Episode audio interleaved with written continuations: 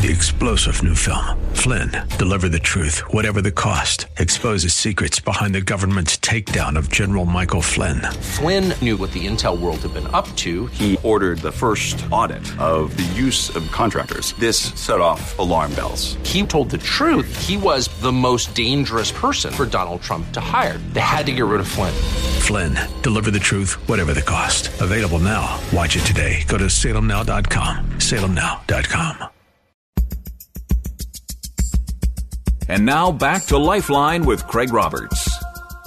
It was a number of years ago, traveling into China, when I first very clearly and distinctively became aware of the international problem of human trafficking. You know, we think of slavery and things of this sort from an American perspective, largely based on America's experience with the issue of slavery back in the 1800s. It was an eye opening, startling experience for me to come to the realization that human trafficking is very much alive all over the world today, even taking place here in the United States. And it, it takes uh, place in, in many fashions for a lot of different reasons. In China, walking along a street in a major city of the South one day and seeing a number of young girls, some of whom had obvious limbs missing had been maimed, perhaps I thought, in an accident of some sort. And in talking with a missionary friend and interpreter, I began to inquire about the alarming number of young ladies that I saw on this particular street that seemed to have uh, a missing arm or a missing hand, something of this nature. And I inquired as to why this was, feeling it was kind of unusual. He went on to explain to me that, well, these are cast offs. These are young girls who had been kidnapped from their home villages, brought into major cities, and sold as sex slaves, largely to tourist trade. And on occasions, these young girls would fail to cooperate, would perhaps try to uh, turn their captors into the authorities, and so as retribution, they would typically cut off an arm or a hand to maim them in one fashion or another as a means of disfiguring them, making them less desirable, handicapping their ability to earn a living, and ultimately punishing them for not being cooperative with the sex traffickers. That opened my eyes to what has become a global problem. And as we talk about this topic today, I'm joined by Sean Litton. Sean is Vice President of Field Operations on behalf of International Justice Missions. They direct casework operations around the world in places from Latin America to Africa, South Asia, Southeast Asia, developing intervention strategies and advocating with local and national authorities to address the problem of human trafficking around the globe. And Sean, great to have you on the program today. Craig, it's wonderful to be with you. Thank you. That experience that I had in China a number of years ago, I sadly have come to discover was not a unique and rare one, but in fact is taking place in more and more places around the globe today, even in so called developed nations. Tell us why. Well, uh, there, the main problem, as, as, we see it, is in uh, countries where the laws against these crimes are not enforced at all. In other words, the traffickers, the criminals, the pimps who are uh, uh, selling these children have no fear of any sanction, no fear of any re- repercussion, no fear of any negative consequences, and so they engage in this practice with impunity, despite the fact that in almost every country uh, today it's against the law. It's against the law to sell children for sex. And yet, in spite of that, of course, we see the sex trafficking trade uh, growing pretty significantly. Of course, we've perhaps caught a special or two of what goes on in, in places such as uh, parts of Southeast Asia, um, countries that we're all too familiar with, Thailand, for example. And as this sex trafficking trade is, is growing and developing, um, talk to us a bit about number one, how girls get even pulled into all of this and and why it seemingly is being allowed to flourish in some countries. Right. So the children that get involved typically um, are migrating. So they're they're they're from very poor and impoverished areas, and someone comes to their village, somebody from their same ethnic group. Uh, they generally refer to them as an auntie. Um, they come to the village maybe they're from the village or a nearby village and they they say tell their parents you know i can help your daughter find a good job in the city the daughter feels a debt of gratitude to her parents uh, in many of these cultures, and and she's obligated to care for them, and so she wants to help her parents. So she'll go with this auntie, and and then the auntie, uh, it turns out, is a trafficker, and rather than give her a good job or take care of her, this young woman will be sold into a brothel. And once there, um, she's she's locked away. She's she's kept from going for help. But even if she could go for help, usually she doesn't speak the local language. Um, she sees the police coming by the brothel and collecting money every week, so there's really nowhere for her to turn. She has no access to her family. They're from a village up in the hills or far, far away, or even in another country in many cases. And she's literally trapped. And then, uh, if she refuses to participate, if she refuses to cooperate, they'll deny her food. Um, in many cases, she'll be beaten. She'll be forced to watch, watch pornography and just over time they will wear her will down until she submits. She submits herself to this abuse um, that goes on day after day after day after day. And these girls, Sean, literally get trapped into this scenario. They're far away from home. They're embarrassed about the circumstances that have taken place. And quite often, those that are engaged in the sex trafficking threaten these girls and their families, don't they? Absolutely, yes. And so, you know, the trafficker will tell the girl, "I paid good money for you, and if if you don't cooperate, then you know I will find your family, or there'll, there'll be stories of girls who have attempted to run away only to be brought back and killed in front of the other girls to frighten them into submission and cooperation. It's pretty horrifically manipulative, isn't it? I mean, aside from the horror of what they're drawing these young girls into, quite often, as you suggest, uh, they are trying to better their station in life, maybe move from a village into the city with the hope and promise of earning more money to take care of their family. Maybe there's somebody in the family that's ill, they need uh, money because of additional medical medical expenses, things of this sort. We've even seen cases of human sex trafficking taking place where women and men sometimes are being lured with promises of, of immigration into the United States, and if you come over, we'll help uh, pay your way and get you into the country, things of this sort, only to find out that once they arrive here, not having any contacts, having no command of the language, suddenly they're being forced into sex slavery. Exactly, yeah, and they have you know their their passport if they had one has been taken away so they're in the country illegally and they feel there's nowhere to turn if they go to the authorities they'll be arrested for you know illegal immigration We've seen the stories, as I mentioned earlier, coming out of places like Thailand, the Philippines, other so called even uh, uh, sex tourism destinations. And certainly, I think there's a growing sense of awareness of the problem glo- uh, globally. But I'm curious Sean, based on your years of involvement with international justice missions, I understand you, in fact, came out of private practice in your own law firm to be involved in this ministry organization. Are we hearing more of these stories simply because the reporting is getting better, or are we hearing more of these stories because the horrificness of this crime is on the increase? It's hard to say exactly. There's there certainly is a great deal uh, more reporting and a great deal of it, more attention being uh, focused on this issue. But at the same time, what you have is massive economic migration happening um, as people in more and poorer countries move towards those who are more wealthy, where there's more jobs. And this is a this is part of globalization. It's part of a global phenomena at, at the same time, more and more roads are getting into these villages, you know, that have been formerly isolated and safe and by their isolation, and so then the traffickers have access to more and more uh, people to to move into the sex trade. So it's a combination of, of both greater attention on the issue, and again, I, I do think that's expanding as the process of globalization and the process of economic migration uh, increases. Talk to us a bit about the role that international justice missions is taking in not only addressing increased awareness of this, uh, creating a more hostile environment for those in, engaged in the trafficking and the slavery end of, of all of this, but then, too, uh, the hope that your organization is providing in helping to get these women and sometimes men out of this terrible lifestyle.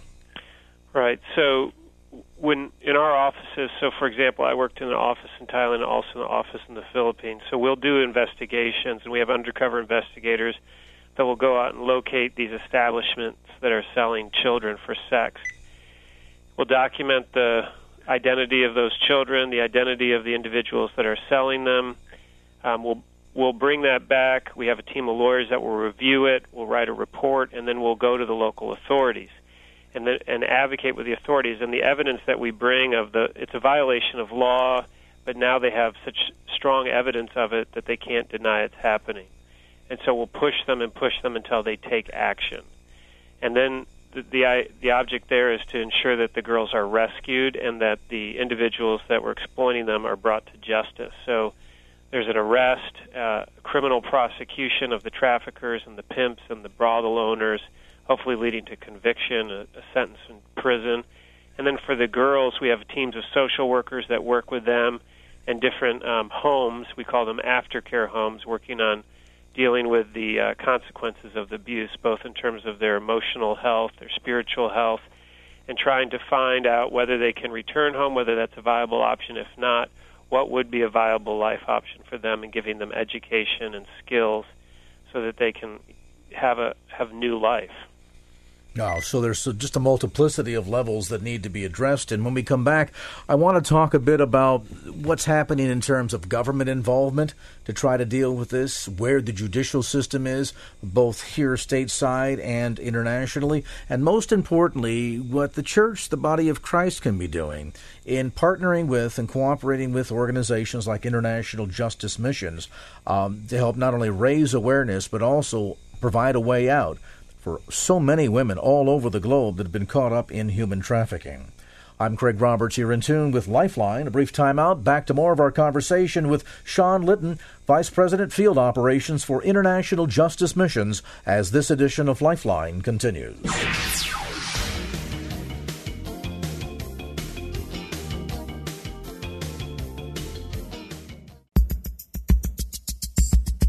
And now back to Lifeline with Craig Roberts. Welcome back to this edition of Lifeline. Craig Roberts, along with our special guest, Sean Litton. Sean is Vice President of Field Operations with International Justice Missions. You can get more information, by the way, on the organization online at ijm.org.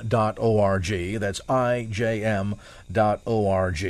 We're talking about the plight of human trafficking around the globe. And you know, it's interesting because so often when we think of slavery, we put it contextually in America historically into what happened here in the United States and many parts of the globe back in the 1800s. And it seems to be somewhat satisfying to think that we've dealt with the issue here at home and therefore it's no longer a problem. It's no longer our problem.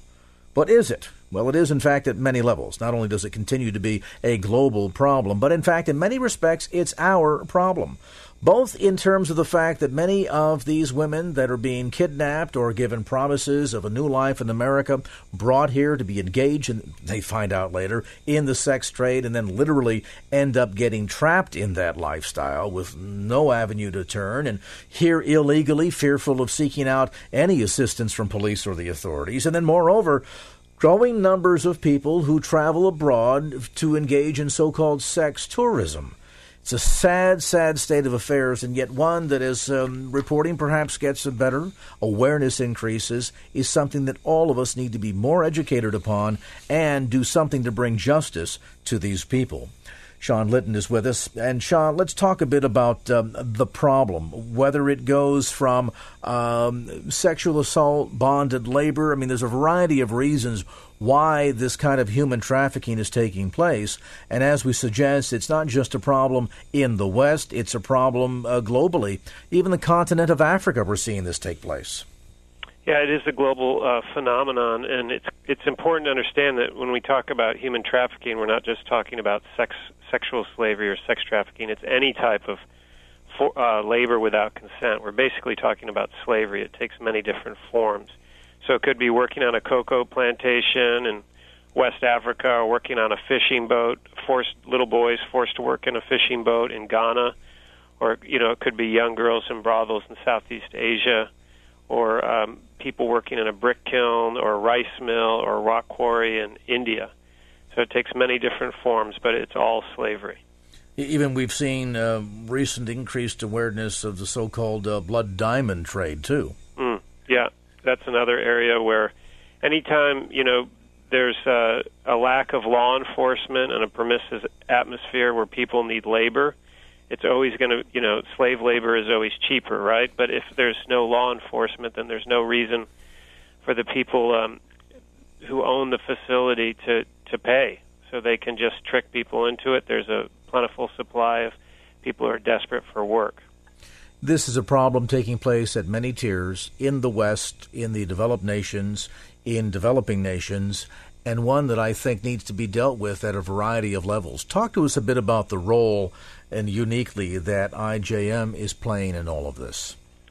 Well, the first thing that we're doing is is in the places where we're working in Southeast Asia and India and Africa and Latin America, we're basically shining a, a, a flashlight right on the issue. But a lot of people will say there's terrible trafficking, but to actually go in, to work undercover, to actually document the situation, to show exactly how it's happening, and then to collaborate with the local justice authorities to take action, to take action against the perpetrators and to ensure the rescue and restoration of the victims.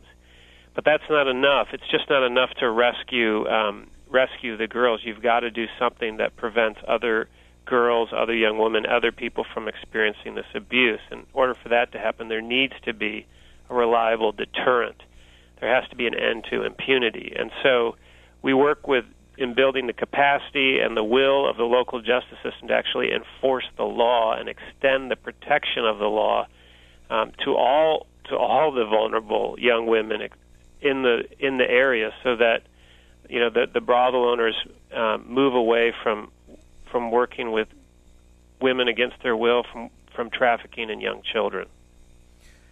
Is this casual, or are there degrees where it's highly organized and coordinated? I, I ask that question because there seems to be so many layers of this web that's taking place to, you know, kidnap women in one part of the world, manage to abscond them and get them into countries like the United States, and then get them into a system over here, it would seem to me that at certain levels, uh, Sean, this isn't very casual, but in fact highly organized. Yeah. So it's true that it, there's a full range. So, for example, in the United States, it is highly organized. You're dealing with or, organized crime. Same thing in Eastern Europe in Asia, there are places where the criminals are highly organized, and other places it's it's just a simple brothel that's being run by, you know, a, a local businessman, et cetera, a local pimp. Um, in in terms of the the labor trafficking, it could just actually be the regular business practice of that area. Is that you you trick people into working in your brick kiln or your rice mill, and then you you hold them there and you never let them leave, and you and you pay them just enough to buy enough food to live, and it's a regular business practice. So it, it's not it's not even seen as a crime, even though it's against the law.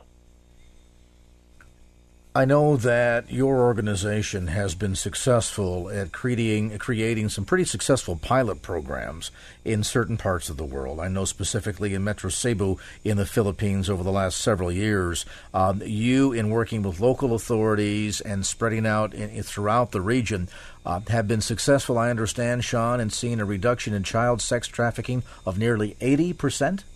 Yeah, that's true. Um, so in that in that case, um, it was a pilot project, and there was a uh, a measurement taken by a group of international criminologists to get a, a level of what was the level of abuse happening in the city, and then we instituted our program, basically increasing the capacity of law enforcement, the capacity of local prosecution, the judiciary, working with aftercare facilities to increase the level of services going to victims and and then uh, three years later, when they came back and did another measurement to see the effect of the arrests and the rescues and all the rehabilitation, they found 80% fewer girls being exploited in the city and in the metropolitan area, and 75% fewer establishments that had any children at all. It was a, it was a pretty amazing result in addition to not only reducing the atmosphere that, that allows this typically to, to flourish, providing victim relief, aftercare, uh, accountability then too for the perpetrators of all of this, um, long term transformation. Do you get the sense that we're starting to make some headway and moving in the right direction? Absolutely. In the Philippines, for example, so after we instituted that project and the government saw the results, they came to us and said, Can you help us on a national level? And and the, the the key issue with all these projects is are they sustainable? In other words, unless it's the government itself doing it, no organization like IJM or any other organization can sustain it on their own. But in this case, the Philippines took the model in Cebu and is now replicating it throughout the country with their own money, their own resources. They're setting up new police units. They're expediting the prosecution of trafficking cases. They're increasing the capacity of the aftercare systems.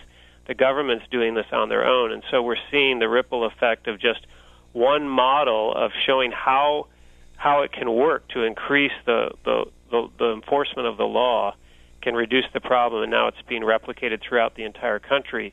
And in the other countries where we're working, we're seeing the same effect that gradually it's happening at a, a slower rate, but gradually, um, as people see the results, they, they want they want to put more energy into it. And of course, your organization is helping to spearhead a lot of this, educate folks. And uh, toward that end, we mentioned the fact that you are in town speaking at a conference dealing with this very issue. If uh, ultimately, Sean, folks want to find out more about how they can get involved in partnering with IJM to make a difference and the role that the church needs to be playing, quite frankly, from the, the standpoint of our justice obligation, what kind of resources are available through the IJM website toward that end? Well, the, the website is by far the best place to start. There's also um, a an app you can download if you have a smartphone. Um, you can follow us on Twitter or Facebook. Um, there's there's a book called Good News About Injustice that you can find you know through through the website or or through a um, a bookseller um, that kind of lays the foundation for what we're doing, what the biblical foundation is for seeking justice for the poor and the oppressed. Um, you can become a freedom partner. You can support the organization financially. You can pay for the rescue that the poor cannot afford to buy for themselves. Um, you can sign up to receive our uh, upcoming holiday gift catalog. You can give the gift of rescue to people. And uh, most importantly, and what I'd love for people to do is join us as prayer partners.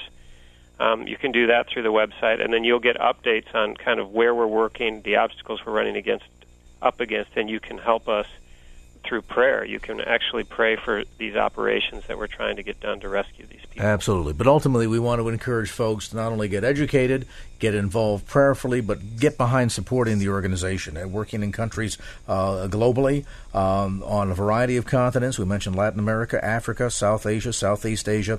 You can get more information again online at IJM that's for International Justice Missions, IJM.org. And Sean Litton, Vice President, Field Operations for International Justice Missions, we appreciate the time. Thank you so much, Craig. It's been a pleasure.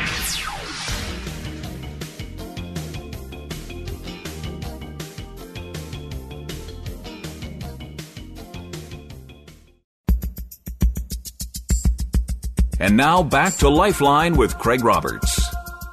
If you Google demise of Detroit.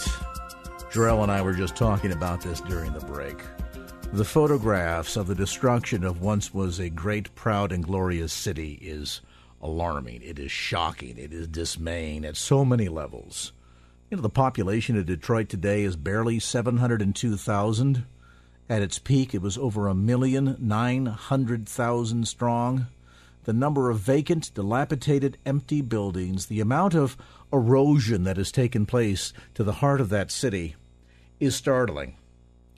And oddly, as much as we look at Detroit and the demise of its architecture, it kind of sets up a visual picture of what's been going on in our nation's moral, familial, and spiritual infrastructure as well. You know, out here in California, we talk about how the West was won back in the 1800s now it seems as if so much of the West, collectively speaking, the Western world, is being lost. In fact, How the West Really Lost God is the title of a new book by best selling author Mary Eberstadt. And Mary, thank you for taking time to be with us tonight. Mary, by the way, is senior fellow with the Ethics and Public Policy, and um, we appreciate so much you taking a couple of moments to be with us. Oh, thank you, Craig. Thank you for having me. Boy, this this demise of what we used to know as our nation, and I think anybody who, who spends any time in God's Word and any time reading the newspaper uh, or watching the news has got to see it all around us. As much as we've seen the evidence of the horrific decay of what once was a, a great and proud city called Detroit, a lot of that's going on in the family and in, quite frankly, the church today in the West, too, isn't it? Well, it is. If you look at the news cycle just from the past couple of weeks and you see all of these horror stories, that's just the latest example of what I think speaks to a lot of people. A lot of people want to know, well, what what happened to God? Uh, what happened to God-fearing people? And they are right to wonder that question because if you look at statistics from Western Europe, for example, you see a sharp fall off in uh, church attendance over the last few decades. In the United States, although it's more religious than Europe still, you see a rise in the number of people in their 20s who say that they are none of the above, no religious affiliation. So, this idea of secularization or Christian decline, depending on how you want to put it, is real. Um, but the question is, what's causing it? Since the Enlightenment, we've had a secular answer to that question, and that is well, you can expect Christianity to decline because it's what Karl Marx called the opiate of the masses. It's a, a superstitious bundle of beliefs that will go away as people get more rational and more educated. And this is what a lot of sophisticated people think, including now. But this storyline isn't right, Craig. It doesn't hold up when you put it against the data. It's not the case that the better educated you are, the less likely you are to be a Christian. As a matter of fact, in the United States, uh, there's data that show the opposite. That if, as you go up the socioeconomic ladder, people are more likely to believe in God and to go to church. The same was true in Victorian London. That's another example I cite in the book. So it's not the case that education alone drives out God. And same with prosperity. It's not prosperity alone that drives out God. There are plenty of prosperous Christians all over the world. So something else is going on in Western secularization, and that's what I'm trying to get at in the book, because I think the answer amounts to two words the family. Well, and let's talk about that because there is sort of this chicken or egg which came first scenario set up here. I mean, we certainly recognize that there has been a significant decline in, in faith, specifically Christianity uh, in the West. And I think logically we could conclude that as people are less inclined to follow a, a strict belief system that will dictate or somehow lend direction to their behavior concerning things such as uh, children outside of marriage, uh, divorce, uh, abortion, things of this sort, that there's certainly a, a strong connection there. Uh, then, too, I think we could also argue that there is a, a sense of support between uh, the family and how that the, as the family falls apart, we're less inclined to go to church. We're not working mm-hmm. together in, in kind of that harmonious unit anymore, that we're no longer then as actively participating in the church. So I guess it kind of comes down to which comes first. Does religious decline lead to the disintegration of the family? Does family decline lead to religious disintegration, or is it a bit of both? Well, I think it's both, but the point is that the conventional way of looking at this is to say, well, first comes religious decline as people sort of sit in a corner one by one and decide that they have a problem with this part of Scripture or that part, or that it's not reasonable to believe in the Bible, and then comes the decline of the family. This is how conventional sociologists tell the story. But my point is there's something else going on here, which is that family decline encourages religious decline. And let, let me just give you a few examples of what I mean by that because Please. there are things that everybody can understand. So we live in a time when many millions of households don't have a dad in the home, for example. We've seen this incredible rise in um, fatherless households. Now, if you're the child of a household like that, I think you have to make an extra conceptual leap to understand this very basic Christian idea of God as a benevolent, loving Father. Mm-hmm. Because if you've never known a benevolent, loving Father, that's an idea that's foreign to you. So that's just one example of how the way we live now in fractured and atomistic families can put an extra barrier in between an individual and religious belief. None of that is to say that folks from broken homes can't become, you know, perfectly religious people, but it is to say we have new impediments to that leap that didn't used to exist. So similarly, the Christian story is saturated with family imagery and family ideas uh, from the get go. I mean, this is a religion that starts with the, uh, the miraculous birth of a baby. We live in a world with falling birth rates and smaller families. Many people grow to adulthood without ever having held a baby or taken care of a baby.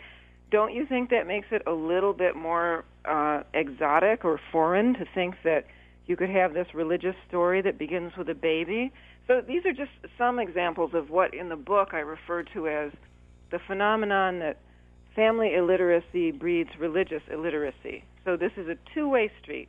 It's not just that religious decline leads to family decline, it's also that not living in extended natural families the way people have throughout history up until very recently puts new barriers in the way of religious belief. Well, most certainly so. I mean, you think, for example, about the redefining of the family unit these days, that, for example, where uh, certainly when I was growing up, uh, mom and dad took you to church. We went together as a family and participated as a family in in uh, you know religious services and so forth. I think you could argue today that well, a lot of parents, as a single parent, would say, "I don't have time for that. You know, I'm working two jobs and I got to raise five or six kids, whatever the number might be." And so, uh, spending copious amount of times at church is oftentimes the, the furthest thing on their mind. So, is it any wonder that they're number one, not seeing the model the way God designed it? Number two, there's not a motivation that would set up the mentoring necessary that would do provide the role model to understand, hey, there's benefits to all of this, and when I grow up and someday have a family of my own, I wish to continue these self same traditions. So is it any wonder then? I think there's a very strong connectivity, as you're suggesting. Yes, and continuing those traditions is a big part of it. This is something else I talk about in the book. You know, a lot of people uh, say, well, it's not that God has disappeared from Western society, it's that people have gotten more spiritual. They're into different kinds of practices, New Age practices, etc. Uh, so they're still spiritual, they're still sort of religious. And I'm not saying they aren't, but what I am observing is that if you read the studies, you see that those are not people who pass down their faith to their children. Those kinds of things don't get transmitted through the generations. And part of the reason is that, for whatever reason, it is traditionally religious people who tend to have children in this country, and not just in this country, but across uh, Europe and Israel and uh, pretty much every place that it's been studied. For whatever reason, secular people have no families or small families.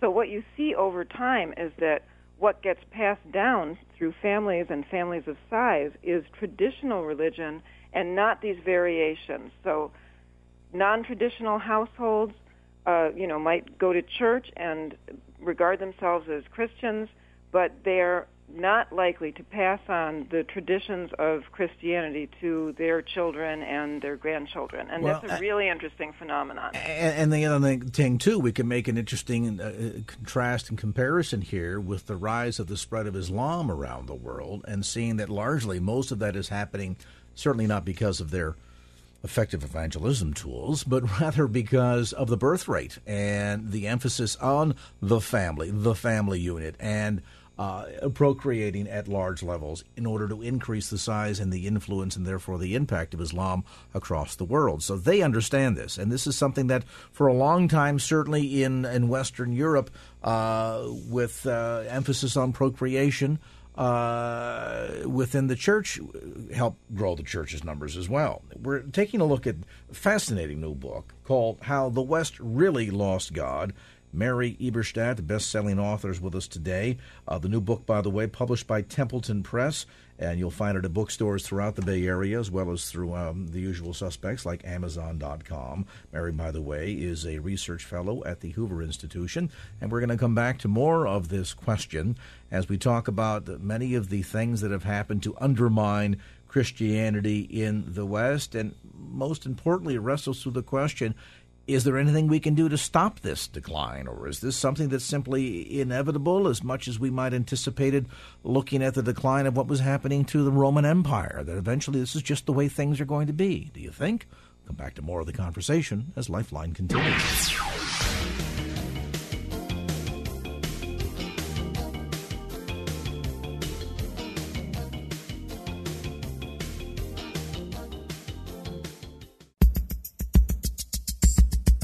And now back to Lifeline with Craig Roberts.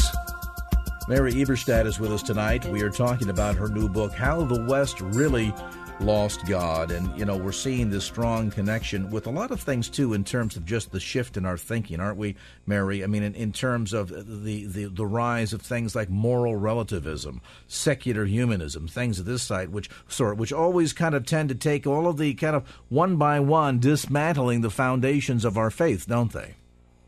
Well, there's that, and there's also the fact that the new atheists occupied the public square for a while, and between them and what's been going on uh, in, in this administration, you could argue the um, Christians have been taking something of a rhetorical beating out there. Um, but that does not mean that all hope is lost, and that's actually part of why I wrote the book because I think there are a lot of things going on that point the way to a religious and with it a family revival down the road. How do we go about affecting that? I mean, as much as we recognize that there is a significant atrophying going on of not only the spiritual strength of America, but the West in general, and I think it's fair to include Europe in this, uh, and then, too, the, the, demise of the American family. We mentioned here at the start of our conversation, Mary, uh, the, such things as the high rate of abortion, divorce in our country single parents. You know that 70% of the births in the city of Detroit today are all to unwedded mothers. So, looking at this, what can we do to help stem the tide or reverse this slow, apparent march toward the eventual destruction of Western society and civilization? Well, let me give you a couple of reasons, Craig, why I'm an optimist about this. Um, first of all, in the book, the first thing I try to do is get rid of this idea that I think is the most prevalent idea uh, describing religious decline. This Enlightenment idea that Christianity's eventual demise is inevitable. That as people get smarter and richer, they will decide that they can jettison this thing. This is not what has happened. The data don't show it. The timeline doesn't show it. So it's really important to understand, first of all, that the idea of inevitable decline has been contradicted by the facts. That in itself is grounds for optimism, I think. The second thing I think is really interesting is the relationship between Christian decline and the welfare states of the West.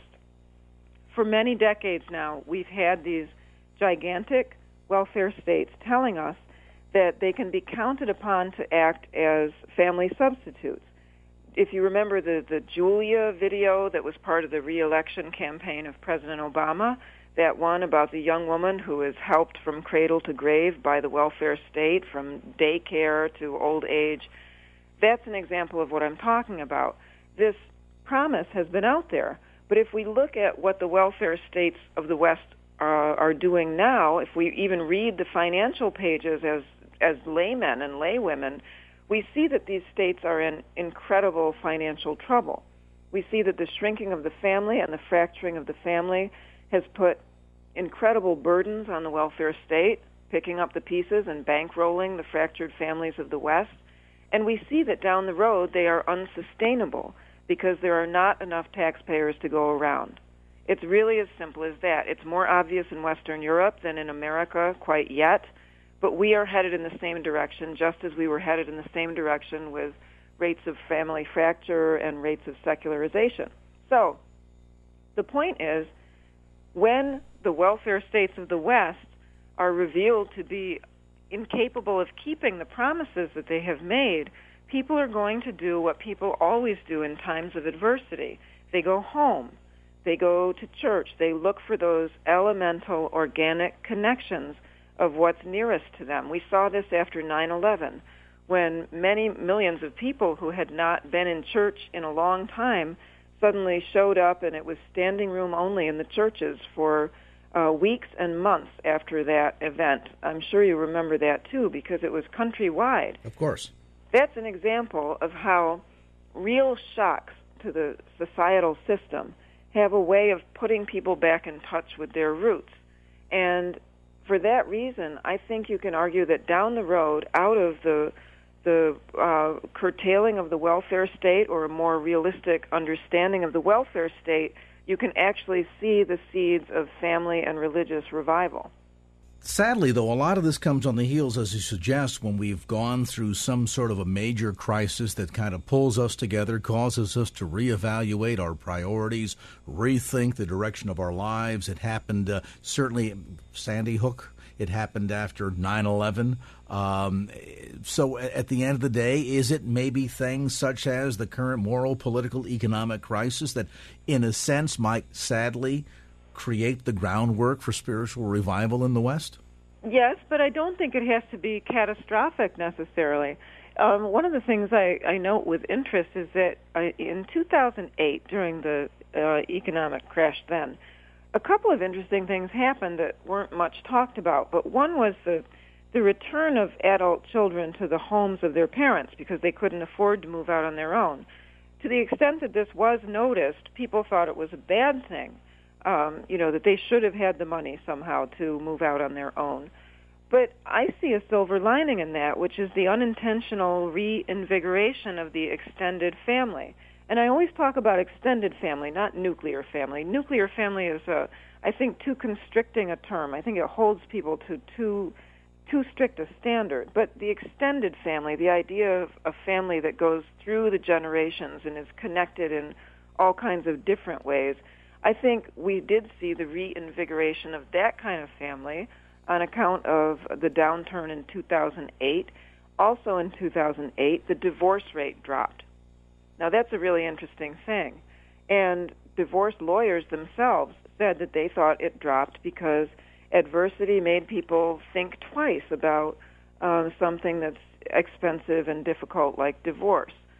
So I do think also that over time people are rational creatures, that the, the toll, the various kinds of tolls of the ways that we live now that are so different from the way our ancestors lived uh, will be taken account of, and that people of the future will have a more expansive understanding and a more appreciative understanding, perhaps, of the benefits of the extended family than we have today. You know, so I see all kinds of grounds for hope out there. It's always sad, though, when we have to um, realize what we have once we come close to losing it. Uh, but maybe, as you suggest, Mary, hopefully, as we kind of get the clarion call out there, the word of warning, call the attention of folks, that those that have an ear to hear, that can hear what the Lord is saying to His church, uh, can rise up and respond and help stem the tide. It's a fascinating read and one I would recommend. How the West Really Lost God. Mary Eberstadt is its author and our guest on this segment of Lifeline. Again, the book is published by Templeton, and you can get it online, uh, certainly through Amazon.com. Also, Mary has a website, HowTheWestReallyLostGod.com. It's also the title of the book. Easy to remember, how the west HowTheWestReallyLostGod.com. And it is um, it's an important indictment, and I think one that we need to take to heart quite seriously. Our thanks to uh, Mary Eberstadt for being with us on this segment of Lifeline.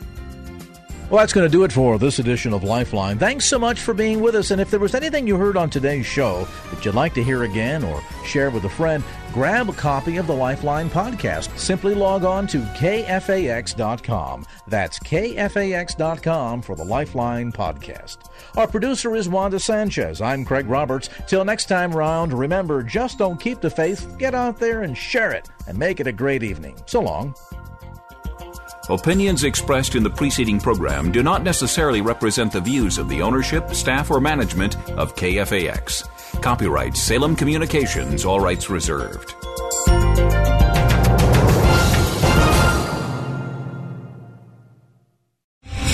Star general Michael J. Flynn, head of the Pentagon Intelligence Agency, knew all the government's dirty secrets. He was one of the most respected generals in the military. Flynn knew what the intel world had been up to, he understood its funding. He ordered the first audit of the use of contractors. This set off alarm bells.